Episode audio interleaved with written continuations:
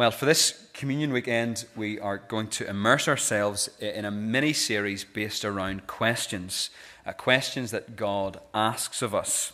Uh, the Bible is full of questions, and some of them are, are very penetrating, as we're going to see over, over the next three services. Our three questions will be as follows. You'll see them on the screen. First question is, Where are you? Second question is, What is your life? And the third question is, Where are you going? And what we're going to find, I hope, is that these questions take us to the very heart of our existence, of what it means to be, uh, what it means to be hu- human beings made in the image of God and called to follow God. And they're also questions that will help us to focus on our walk with God at the beginning of another year. Uh, tonight, our question is, Where are you? And it comes from Genesis 3, specifically Genesis 3, verse 9. Uh, you'll see it in the passage we just read. Uh, verse 8 through to verse 10 says, and they, that's Adam and Eve, heard the sound of the Lord God walking in the garden in the cool of the day.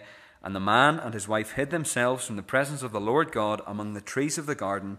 But the Lord God called to the man and said to him, Where are you? And he said, I heard the sound of you in the garden, and I was afraid because I was naked and I hid myself. Uh, Christmas is just over, and one of the things that is invariably said by someone in our family at some point over the Christmas period is, It's another bumper Christmas. Uh, it's something of a tradition that someone says it at some point, and it's to acknowledge the fact that everyone has got presents they like and appreciate, but it's also, also to acknowledge that the younger members of the family have, as usual, done very well indeed. Year by year, there isn't much difference in what the kids get but they always do very, very well. Children, of course, can be amused by the simplest things at times. Despite the fact that it was another bumper Christmas in our house, the little people in our house ended up playing with something very simple this week. Uh, they have toys and crafts and games galore, but what did they end up playing with? Do you remember our Sunday school and Bible class service in December? Do you remember what I had with me that morning? This week, with toys galore available, the little people in our house ended up playing with the six foot cardboard box that I borrowed from a friend. Ch- children are uh, amused but by the simplest of things, and that's why the old games, especially the old outdoor games, remain the most popular. It's not the season for it because it's winter, but what's the number one game for children if they're outside? It has to be hide and seek. It's a favourite in our house mainly because the garden is so big and there are lots of nooks and crannies to hide in. As with any old traditional game, it's hard to know when or where it first originated from. With hide and seek, though, we have the original first ever game recorded for us in Genesis 3.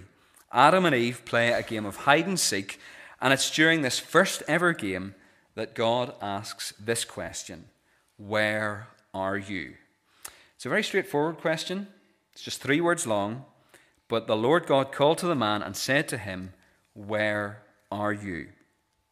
Now, the wide, broad context of the question found in Genesis 3 9 is that it comes after the creation of the world. And we're, we're not going to go down any rabbit holes tonight about that this evening. Uh, instead, we should see that the more specific context of our question is that it comes in the part of the Bible that explains to us why our world is the way it is today and why our hearts are the way they are as well. Uh, if you were to search through ancient literature in an attempt to find an explanation for the origin of sin and misery in the world, you will be hard pressed to find one. If you were to read all the major influential philosophers of history, you, you would find that none of them come close to explaining the existence and cause of sin. G- Genesis 3 speaks to our human condition. Namely, it tells us where sin come, comes from, came from, how it works in our lives, and the extent to which it affects us and impacts our world.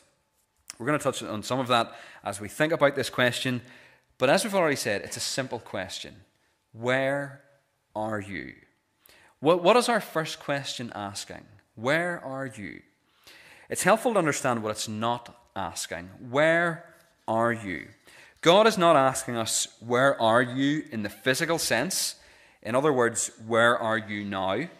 The answer to that would be blindingly obvious. Where you are, I am in the meeting house of Buckna Presbyterian Church, or you are watching the service at home in, in the comfort of your own sofa, wherever.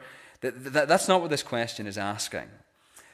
God is also not asking us, where are you in the geographical sense, i.e., what country are you in?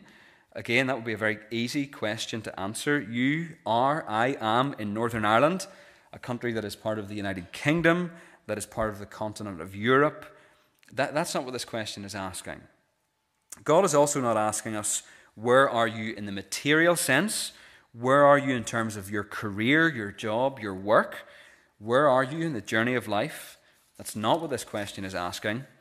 And God is not asking us, where are you in the mental sense? God is not asking us, where is your head at? How is your mental health? It's a very important question, but it's not the question being asked here.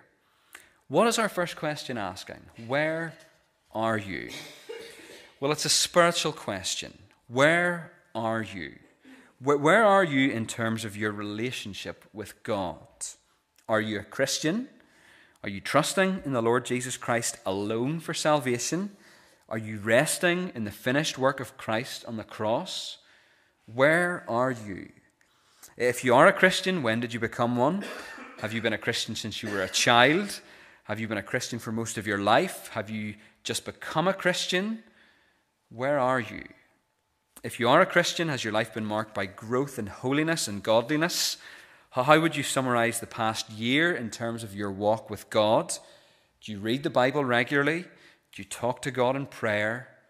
Where are you? This is a spiritual question, and it's a good one for us to ask and to think about here at pre communion. In his inherent and divine wisdom, the Lord Jesus gave us two sacraments baptism and the Lord's Supper. And what, what, what is one of the, the, the New Testament commands directed at followers of Christ when it comes to meeting around the Lord's table? Well, Paul puts it plainly in 1 Corinthians 11 28. He says, Let a person examine himself then, and so eat of the bread and drink of the cup.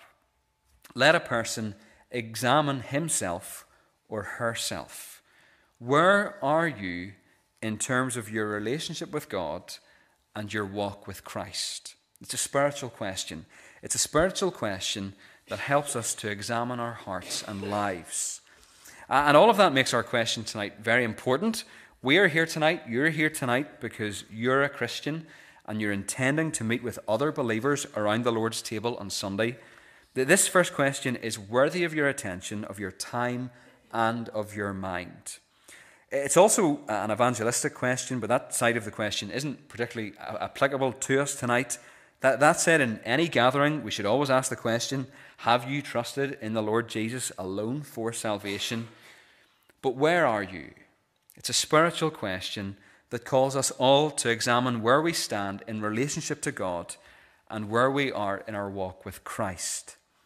Having said what our question isn't, it isn't asking a physical, geographical, material, or mental question, and having noted that it is asking a spiritual question of us, we can say three other things about it, and these three things won't take overly long. First of all, this question in Genesis 3, verse 9, is an unusual question. It's an unusual question. It's unusual in this way it turns on its head the common notion that man is looking for God and that God is hiding from man. Let me say that again. This question is unusual because it turns on the head the, the, the common notion that, God, that, that, that man is looking for God and that God is hiding from man. What the Bible is saying here is the total reverse of that. One of the biggest mistakes that we can make when, when, it, when it comes to understanding our relationship with God is that we think we sought Him out.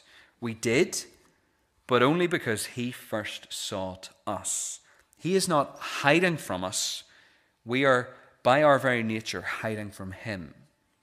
It's also an unusual question in that God is not in need of information. So here He is asking the question, Where are you? And we're kind of like, Well, why, why are you asking that question? Because you're God and you surely know. Where, where are you? Is what He asked Adam, but He knows where Adam is. The question is therefore like the question in Jeremiah 23, verse 24. It's a rhetorical question. In Jeremiah 23, God asks rhetorically Can a man or a woman hide himself in secret places so that I cannot see him? Do I not fill, he- fill, fill heaven and earth, declares the Lord? When, when God asks a question in the Bible, it's usually in order to provide information to those he's addressing. By posing this question, he's asking Adam and Eve to face up to where they really are. Where are you, Adam? Face up to where you're at. That this is where you were. Look at where you are. Where are you, Adam? It's an unusual question, but it's also a kind question. The, the, the thing about this question is that God didn't need to ask it. God could have reacted in lots of different ways. Adam and Eve have just sinned and rebelled against him. He could have reacted in lots of different ways. If he had reacted, reacted strictly in justice, he could have brought about the sentence of death that he had promised immediately and wrapped everything up there and then. But he comes to Adam and Eve with a question to draw them out rather than to drive them out. He appears in the garden not with a stick to chastise them, nor with a prod to poke them, but he comes with his voice and pierces their secrecy. It's a very kind question in that way. God comes by the means of his voice. Uh, and what this is an indication of is that it's an indication of God's grace towards sinners. Adam and Eve have turned their back on God, they have ignored his direct instructions regarding what they were to do and what they were not to do. And what's the first thing that he says to them? Where are you? Now, this is what the Bible calls grace. Grace is when God does not give to people what they justly deserve, but on the basis of his immense kindness, grants to people what we don't deserve. That, that grace comes to us through the Lord Jesus, the Word who was made flesh. God was gracious to Adam and Eve in the garden through his Word. God is gracious to us through the Word made flesh. Now, if you're, if you're tracking with me, you might be wondering this question, this might be in your mind. What was there in Adam to compel God to go looking for him? What was there in Adam? What was it about Adam that made God seek him out? Well, the answer is nothing. Nothing at all. So, why does he seek him? Because that's the kind of God he is. It's God's kindness that draws men and women to turn their backs on sin and to turn to Him in repentance. Where are you? It's an unusual question, it's a kind question, and it's a personal question. Where are you? It's personal and it's unavoidable because, just in the same way that Adam could not avoid the voice of God speaking to him, so we cannot avoid the voice of God speaking to us through the scriptures. Where are you? We've read most of Genesis 3 tonight, and in our reading, you might have noticed Adam's evasive response. There's the account of the act of sin, the first sin in verses 1 to 7. God then comes in verses 8 and 9. And then there's a cover up in verses 10 to 13. Where are you? What's Adam's answer? Verse 10 And he said, I heard the sound of you in the garden, and I was afraid because I was naked, and I hid myself. God might have just said, Adam, could you just answer the question, please? You know, when you're watching the news and a reporter is giving a politician a grilling, and the politician isn't really answering the difficult questions. So, you know, what is the government going to do about NHS waiting lists? Well, that's a difficult question, and there are lots of issues and lots of problems to think about, and we've tried to come up with solutions. We've done this and that, and look at how that has helped, and so on and so forth. Could you just answer the question, please? I've asked you a question. Could you just answer it for me, please? That, that's what Adam is doing. He's evasive, and God could have legitimately said, Could you, could you just answer the question straight, Adam? Adam also uh, immediately begins to pass the buck. The, the woman you put me here with, well, she got into some trouble with the fruit we weren't supposed to touch or eat, and she gave it to me. I did eat it, but it's not my fault. It's her fault. And it's also your fault. You gave me the woman, therefore, ultimately, this mess is all your fault in the end. You ever done that? You ever said that? You ever thought that? You ever evaded question from God? Have you ever blame shifted when it comes to sin? This is a personal question. You, you might hear your own voice in Adam's excuses. Adam isn't thinking properly. That's the thing. His rebellion, his sin has affected his thinking. No sensible person would ever believe they can hide from God behind a tree. How stupid is that? How silly is that? But think about it. You think sometimes, I think sometimes, that I can hide from God, that you can hide from God. You maybe won't admit it publicly, but answer the question honestly in your heart. You think you can hide from God, from you think you can hide what you do at work from God. You think you can hide what you look at on your laptop or your tablet or your phone from God. You think that you can hide your unspoken anger and resentment towards another person from God. You don't think He sees it, but He does. It's as Psalm 139 says Where shall I go from your spirit? Or where shall I flee from your presence? If I ascend to heaven, that's the highest point in this world, the highest mountain, the tallest tree, you're there. If I make my bed in Sheol, that's the lowest point, the depths of the earth, you're there as well. Where are you? It's not a physical, geographical, material, or mental question. It's a spiritual question. Where are you? It's an unusual question. God chooses to reveal himself, not hide himself. It's a kind question. God is, is very interested in establishing a relationship with sinners, with people like you and me. And it's a personal question. Where are you tonight? In spiritual terms. Are you a Christian? When did you become one? Has your life recently been marked by growth in holiness and godliness? How would you summarize the past year in terms of your walk with God? When you hear about a Bible reading plan for 2024, do you think, well, that's just for the really keen people? I'm happy enough with just engaging with the Bible on Sundays. I mean, that's enough, isn't it? Where, where, where are you as you prepare to come to the Lord's table on Sunday? Where are you in your walk with Christ? Is there a sin that's holding you back? Will you take time to repent of that sin, the sin that has festered in your heart? Let a person examine himself or herself then, and so eat of the bread and drink of the cup. Where are you? That's our first question. One of three. It's a very straightforward question. It's just three words. But the Lord God called to the man and said to him, Where are you?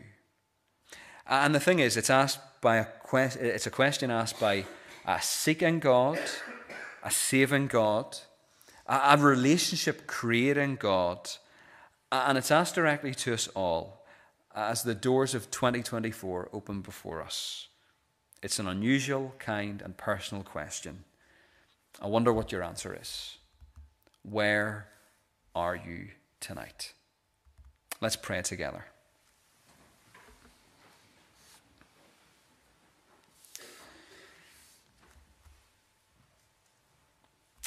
Lord, your word reveals to us who you are at times it reveals to us who we are as well. And we realize that there is nothing that we do, say, or think that is outside of your gaze. We might think that we can flee from your spirit, flee from your presence. But if we go to the highest of heights or the, the, the depths of the earth, you're there.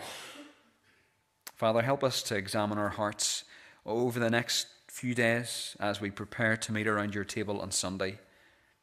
Help us to examine ourselves and to honestly ask the question where am I in terms of my relationship with you? Have I grown in holiness and in godliness in the year that has just passed? What is 2024 going to look like? What are the things that are going to mark me out as a follower of Christ this year? Lord, help us as we think these things through. We thank you for Jesus, our perfect Saviour, the one who has lived and died so that we might know you. But be with us as we think these issues through. For we pray in Jesus' name. Amen.